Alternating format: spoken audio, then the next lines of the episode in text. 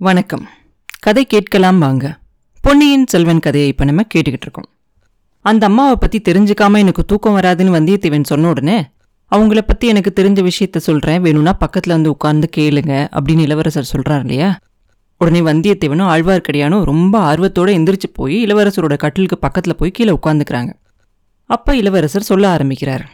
நான் சின்ன பையனாக இருக்கும்போது ஒரு சமயம் காவேரி நதியில் எங்கள் அப்பா அம்மாவோட படகுல போய்கிட்டு இருந்தேன். அப்போ என்னோட அக்காவும் என் அண்ணனும் கூட என் கூட படகுல வந்துகிட்டு இருந்தாங்க. அவங்க ரெண்டு பேரும் வேற ஏதோ பேசிக்கிட்டே வந்துகிட்டு இருந்தாங்க. நான் மட்டும் அந்த காவேரி நதியில் இருக்கக்கூடிய அந்த நீர் சுழலெல்லாம் பார்த்துக்கிட்டே இருந்தேன். அந்த நீர் சுழித்து சுழித்து போயிட்டு இருக்கும்போது அதில் ஒரு சில நேரத்தில் கடம்ப மலர்கள் வந்து மாட்டிக்கும். அந்த சின்னஞ்சிறு பூ அதில் மாட்டி தவிக்கிறத பார்த்தா என் மனசுக்கு ரொம்ப கஷ்டமாக இருக்கும். ஒரு சில சமயங்களில் படகு அந்த கடம்ப மலர்கள் பக்கத்தில் போகும்போது அந்த வேதனையிலேருந்து அதை தப்பிக்கணும் அப்படின்னு சொல்லி அதை அதுல இருந்து எடுத்து நான் விடுவேன். அந்த மாதிரி விட்டுக்கிட்டு இருக்கும்போது ஒரு நாள் நான் திடீர்னு தவறி போய் தண்ணிக்குள்ள விழுந்துட்டேன். நான் விழுந்தப்ப அந்த காவிரியோட அடி மணல்ல போய் என் தலை இடிச்சது இப்பவும் எனக்கு ஞாபகம் இருக்கு. அதுக்கப்புறமா வேகமா ஓடிக்கிட்டு இருந்த தண்ணி என்னை அப்படியே அடிச்சு தள்ளிக்கிட்டே போச்சு. எங்கேயோ ரொம்ப தூரத்துல நிறைய பேரோட அழுக குரல் எல்லாம் எனக்கு கேட்குற மாதிரி இருந்துச்சு. மூச்சு திணற ஆரம்பிச்சிருச்சு. சரி காவிரி நதி இனிமேல் நம்மள கடல்ல கொண்டு போய் தள்ளிட போகுது அப்படின்னு நினைச்சுக்கிட்டேன். அப்பா அம்மாவும் அக்காவும் அண்ணனும் நம்மள காணும் அப்படின்னு துடிச்சு போயிருப்பாங்களே அப்படின்னு நினைச்சுக்கிட்டு இருந்தேன். அந்த சமயத்துல யாரோ என்ன ரெண்டு கையாலையும் அள்ளி தூக்கி கட்டி பிடிச்சி எடுத்துக்கிட்ட மாதிரி தெரிஞ்சுச்சு. அடுத்த நிமிஷமே தண்ணிக்கு மேல வந்துட்டேன். தலை கண்ணு மூக்கு வாய் எல்லாத்துல இருந்தும் தண்ணி வடிஞ்சுக்கிட்டு இருந்துச்சு. ஆனாலும் என்னை வாரி எடுத்து காப்பாத்தின அந்த கைகள் என் கண்ணுக்கு தெரிஞ்சுச்சு. அதுக்கப்புறம் அந்த கை யாரோடது அப்படின்னு அவங்க முகத்தையும் நான் பார்த்தேன். ஒரு சில நிமிடங்களே அந்த முகத்தை பார்த்திருந்தாலும் அந்த முகம் என் மனசுல அப்படியே பதிஞ்சிருச்சு. அவங்கள இதுக்கு முன்னாடி பார்த்த மாதிரி இருந்துச்சு. ஆனா எங்க பார்த்துருக்கோம் அப்படிங்கிறது எனக்கு தெரியல. அதுக்கப்புறம் அந்த கைகள் என்னை வேற யார்கிட்டயோ கொடுத்துச்சு. அடுத்த நிமிஷமே நான் படகுல வந்துட்டேன். என்னோட அப்பா அம்மா அண்ணன் அக்கா எல்லாரும் தவிச்சு என் மேல அன்பாவும் ஆதரவாவும் இருக்கிறத பார்த்து என் கவனமெல்லாம் அவங்க மேலே போயிருச்சு. கொஞ்ச நேரத்துக்கு அப்புறமா என்னை தண்ணியிலேருந்து எடுத்து காப்பாத்தினது யாரு அப்படிங்கிறத பற்றி ஒரு கேள்வி வந்துச்சு. ஒருத்தர் ஒருத்தர் கேட்டுக்கிட்டாங்க. என்னையும் கேட்டாங்க. நான் சுத்தியும் முத்தியும் பார்த்தேன். அந்த தெய்வீகமான முகம் எங்கேயாவது இருக்குமா அப்படின்னு பார்த்தேன். எங்கேயுமே காணும். அதனால அந்த கேள்விக்கு என்ன பதில் சொல்றது அப்படின்னு தெரியாம முழிச்சேன். கடைசியில எல்லாருமா சேர்ந்து காவேரி அம்மன் தான் என்னை காப்பாத்தினது அப்படின்னு தீர்மானம் பண்ணாங்க. நான் நதியில விழுந்து பிழைத்த நாளை அன்னையிலிருந்து ஒரு ஒரு வருஷமும் காவேரி அம்மனுக்கு அந்த நாள்ல பூஜை போட ஏற்பாடு செஞ்சிருந்தாங்க.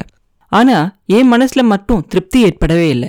என்னை காப்பாத்தினது காவேரி அம்மனா இருந்தாலும் சரி வேற யாராவது மனித உருவத்துல இருக்க ஸ்திரீயா இருந்தாலும் சரி என் மனசுல பதிஞ்சிருந்த அவங்களோட முகம் இன்னொரு தடவை அதை பார்க்கணும் அப்படிங்கிற ஏக்கம் என் மனசுல இருந்துச்சு. காவிரி நதி பக்கம் போகும்போதெல்லாம் திடீர்னு அந்த தேவி தண்ணிலேருந்து எழுந்திருச்சு நின்று எனக்கு தரிசனம் கொடுக்க மாட்டாங்களா? அப்படிங்கிற ஆசையோடு அங்கேயும் இங்கேயும் பார்த்துக்கிட்டே இருப்பேன். நாளாக ஆக அவங்க ஒரு மனித உருவம் கொண்ட ஒரு ஸ்திரீயா தான் இருக்கணும் அப்படிங்கிற எண்ணம் எனக்கு தோணுச்சு. அதனால எந்த திருவிழாவுக்கு போனாலும் அங்கே இருக்க அந்த பெரியவங்களோட முகத்தை எல்லாம் நான் ஆர்வத்தோட உத்து பார்த்துக்கிட்டே இருப்பேன். கொஞ்ச நாளைக்கு அப்புறமா அப்படி பார்க்கறது தப்பு அப்படிங்கிறத தெரிஞ்சுக்கிட்டேன். அதனால மறுபடியும் அந்த தெய்வீகமான முகத்தை பார்க்கணும் அப்படிங்கிற ஆசையை விட்டுட்டேன். ஒரு ஒரு வருஷத்துக்கு முன்னாடி நம்மளோட தென் திசைப்படை படை மாதாண்ட நாயகனாயி நான் இங்கே வந்து சேர்ந்தேன். அதுக்கு முன்னாடியே சேனாதிபதி பூதி விக்ரமகேசரி இலங்கைக்கு வந்து நிறைய பகுதிகளை கைப்பிடிச்சிருந்தாரு. இந்த அனுராதபுரம் பல தடவை கைமாறி அப்ப மறுபடியும் மகிந்தனோட வசத்துல இருந்துச்சு. இந்த நகரத்தை நம்மளோட வீரர்கள் முற்றுகையிட்டுட்டாங்க.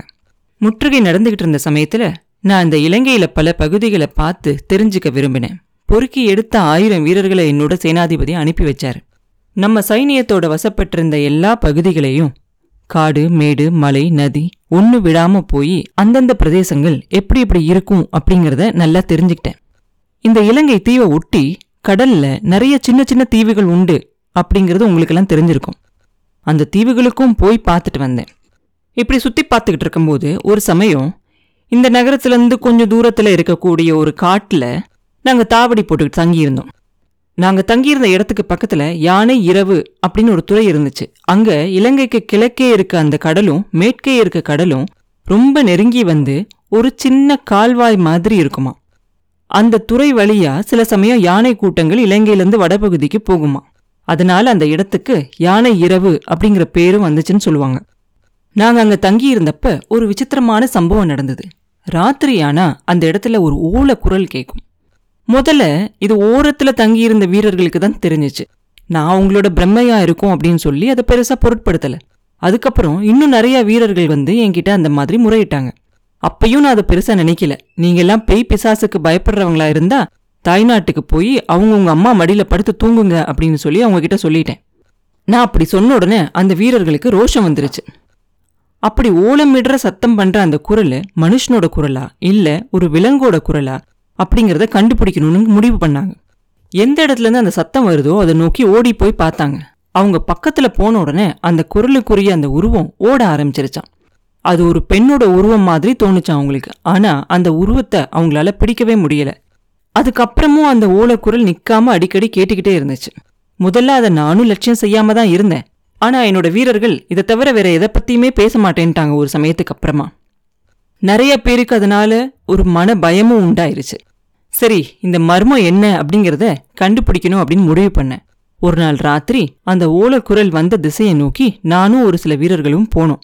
புதர் மறைவிலிருந்து ஒரு ஸ்திரீயோட உருவம் தெரிஞ்சுச்சு. ஒரு நிமிஷம் எங்களை பார்த்துட்டு திகைச்சு போய் நின்றுச்சு மறுபடியும் ஓட ஆரம்பிச்சிருச்சு. எல்லாருமா துரத்தி போனா அந்த உருவத்தை பிடிக்க முடியாது அப்படின்னு என் மனசுக்குள்ள ஒரு குரல் சொன்னுச்சு. அதனால மற்றவங்கள நில்லுங்க அப்படின்னு சொல்லிட்டு நான் மட்டும் தொடர்ந்து ஓடுனேன். ஒரு தடவை அந்த உருவம் திரும்பி பார்த்துட்டு தனி ஆளா நான் மட்டும் வரதை பார்த்துட்டு என்னை வரவேற்கிற பாவனையில அப்படியே நின்னுட்டாங்க. அப்ப எனக்குமே ஒரு பயமா தான் ஆயிடுச்சு. ஒரு வினாடி நேரம் தயங்கி நின்னேன். மறுபடியும் என் நெஞ்ச உறுதிப்படுத்திக்கிட்டு முன்னாடி போய் அந்த பெண்ணோட உருவத்தை கிட்ட போய் பார்த்தேன். நிலா வெளிச்சத்துல அவளோட முகம் நல்லா தெரிஞ்சுச்சு. தெய்வீகமான அந்த முகத்துல ஒரு சிரிப்பும் வந்துச்சு. அந்த நிமிஷம் எனக்கு ஞாபகம் வந்துருச்சு. காவிரி அம்மன் இவதான். என்ன வெள்ளத்துல அடிச்சு போகாம எடுத்து காப்பாத்தின அந்த தெய்வீக மங்கை இவதான். கொஞ்ச நேரம் பிரம்ம பிடிச்சவன் மாதிரி அவ முகத்தையே பார்த்துக்கிட்டு இருந்தேன். அதுக்கப்புறம் தாயே நீ யார்? இங்கே எப்படி வந்த? எப்ப வந்த? உன்னை எத்தனையோ காலமா நான் தேடிக்கிட்டு இருந்தேன். என்னை பார்க்க விரும்பினா நேர வந்து என்கிட்ட பார்த்துருக்கலாம் இல்லையா? ஏன் இந்த தாவடிய சுத்தி சுத்தி வர்ற? எதுக்காக புலம்புற?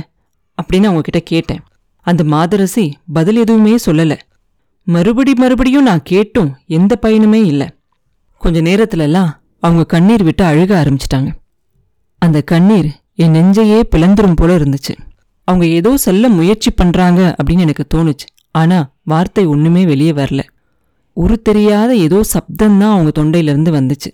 அப்ப சட்டுன்னு எனக்கு தெரிஞ்சிருச்சு. அவங்க பேசுற சக்தி இல்லாத ஊமைன்னு. அப்ப என் மனசு அடைஞ்ச வேதனையை போல நான் என்னைக்குமே அடைஞ்சதில்ல. என்ன செய்யறதுன்னு தெரியாம நான் செயலற்று நின்னேன். அந்த பெண் உடனே என்னைய கட்டி பிடிச்சு கண்ணீர் விட்டு அழுதாங்க. அவங்களோட கண்ணீர் துளிகள் என் தலையில விழுந்துச்சு. அடுத்த நிமிஷமே அவங்க என்னை விட்டுட்டு ஓடி போயிட்டாங்க. திரும்பி பார்க்கவும் இல்லை நானும் அவங்கள தொடர்ந்து போகவும் இல்லை. பாசறைக்கு மறுபடி வந்த உடனே அங்கிருந்த வீரர்கள்லாம் ரொம்ப ஆவலோடு என்னை கேட்டாங்க. அவ பேயும் இல்லை பிசாசும் இல்லை சாதாரண ஸ்திரீ தான் வாழ்க்கையில் ஏதோ ஒரு பெரிய துயரத்தால் சித்தப்பிரமை பிடிச்சிருக்கு அவங்களுக்கு. மறுபடியும் அவங்க வந்தா அவங்கள தொடர்ந்து யாரும் போய் தொந்தரவு செய்ய வேண்டாம் அப்படின்னு கண்டிப்பாக சொல்லிட்டேன். மறுநாள் முழுசும் அங்கே இருந்த தாவடியை கிளப்பிக்கிட்டு போயிடலாமா அப்படின்னு யோசனை அடிக்கடி வந்துச்சு. ஆனாலும் கடைசியில் மறுபடியும் அவங்க நம்மளை தேடி ஒரு தடவை பார்க்க வந்தாலும் வருவாங்கல்ல அப்படிங்கிற ஒரு ஆசையில் போகாமல் காத்துக்கிட்டு இருந்தேன். அன்னைக்கு ராத்திரியும் அதே மாதிரி ஒரு ஓலை குரல் கேட்டுச்சு. அப்போ வீரர்கள் யாரையும் என்னை பின்தொடர்ந்து வரவேண்டான்னு சொல்லிட்டு நான் மட்டும் அந்த குரல் கேட்ட இடத்தை நோக்கி போனேன். அந்த பெண்ணரசி முதல் நாளை போலவே அன்னைக்கும் என்னை ஒரு புன்னகையோடு வரவேற்றாங்க. கொஞ்ச நேரம் என்னை ஒத்து பார்த்துக்கிட்டே இருந்தாங்க. ஏதோ சொல்ல முயற்சி செஞ்சாங்க ஆனால் எனக்கு புரியலை. அதுக்கப்புறம் என் கையை பிடிச்சி கூட்டிகிட்டு போனாங்க.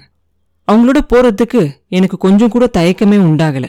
காட்டு வெளியில் போகும்போது முள்ளு செடியெல்லாம் என்னை குத்திராமல் இருக்கிறதுக்காக அதெல்லாம் விலக்கி விட்டு என்னை கூட்டிகிட்டு போனாங்க.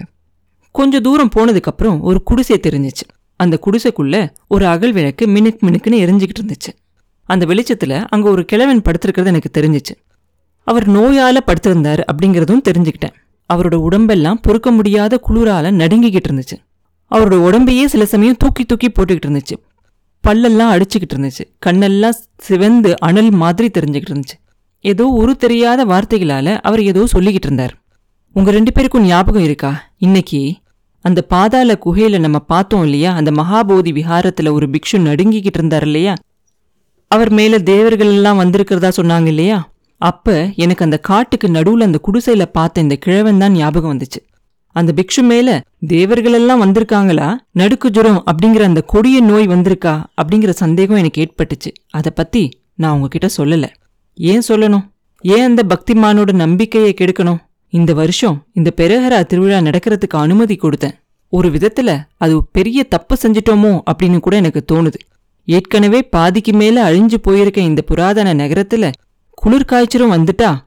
என்ன கதி ஆகிறது? மிச்சம் இருக்க ஜனங்களும் இங்கிருந்து ஓட வேண்டியதுதான் அப்படின்னு இளவரசர் சொல்லிட்டு ஏதோ யோசனையில் போயிடுவாரு கொஞ்ச நேரம் பொறுத்து பார்த்துட்டு வந்தியத்தேவன் ஐயா இந்த நகரம் எப்படியாவது போகட்டும். குடிசையில் அப்புறம் என்ன நடந்துச்சு? சொல்லுங்க அப்படின்னு சொல்லுவான்.